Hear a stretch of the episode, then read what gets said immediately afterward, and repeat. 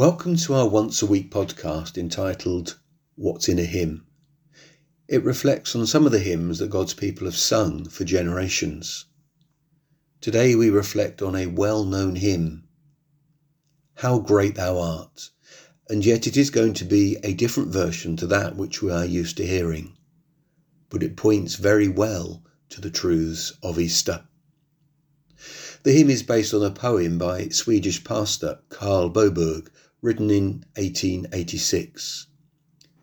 The inspiration for the poem came when Boberg was walking home from church and listening to church bells. A sudden storm got his attention, and there was soon thunder and lightning. Then, just as suddenly as it had made its appearance, it subsided to a peaceful calm with brilliant sunshine. Most hymn books have the English words as written by missionary Stuart Hine, which includes new verses written by Hine himself, and it is the popular version. But there is another set of English words based on Carl Boberg's poem, and they were written by Eluned Harrison, the wife of Reverend Graham Harrison.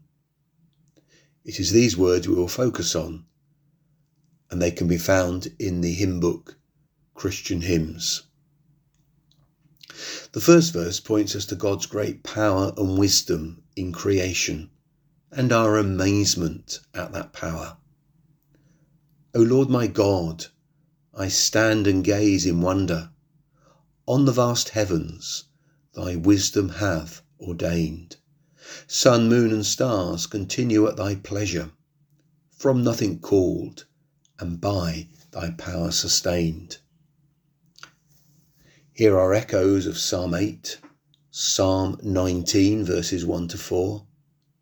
Certainly Hebrews chapter 11, verse 3, which says, The universe was created by the word of God, so that what is seen was not made out of things that are visible.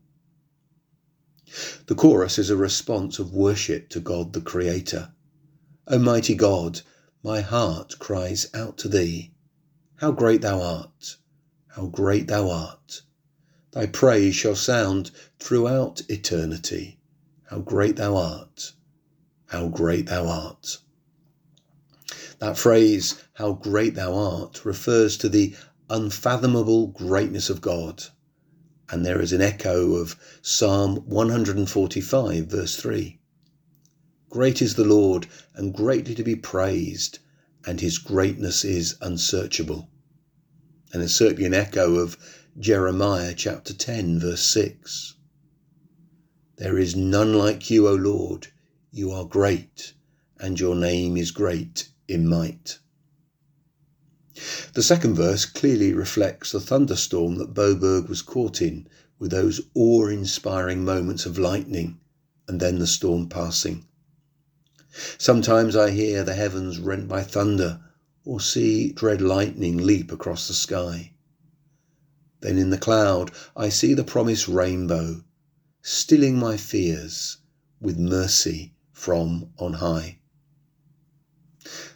And are there not echoes of the book of Job and many of the Psalms where God's voice thunders in power, majesty, and wrath, and we tremble before him?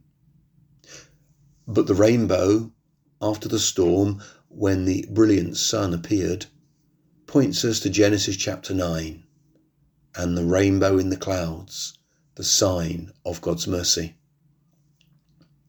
The third verse reminds us why the voice of God's wrath thunders. Because of our sin.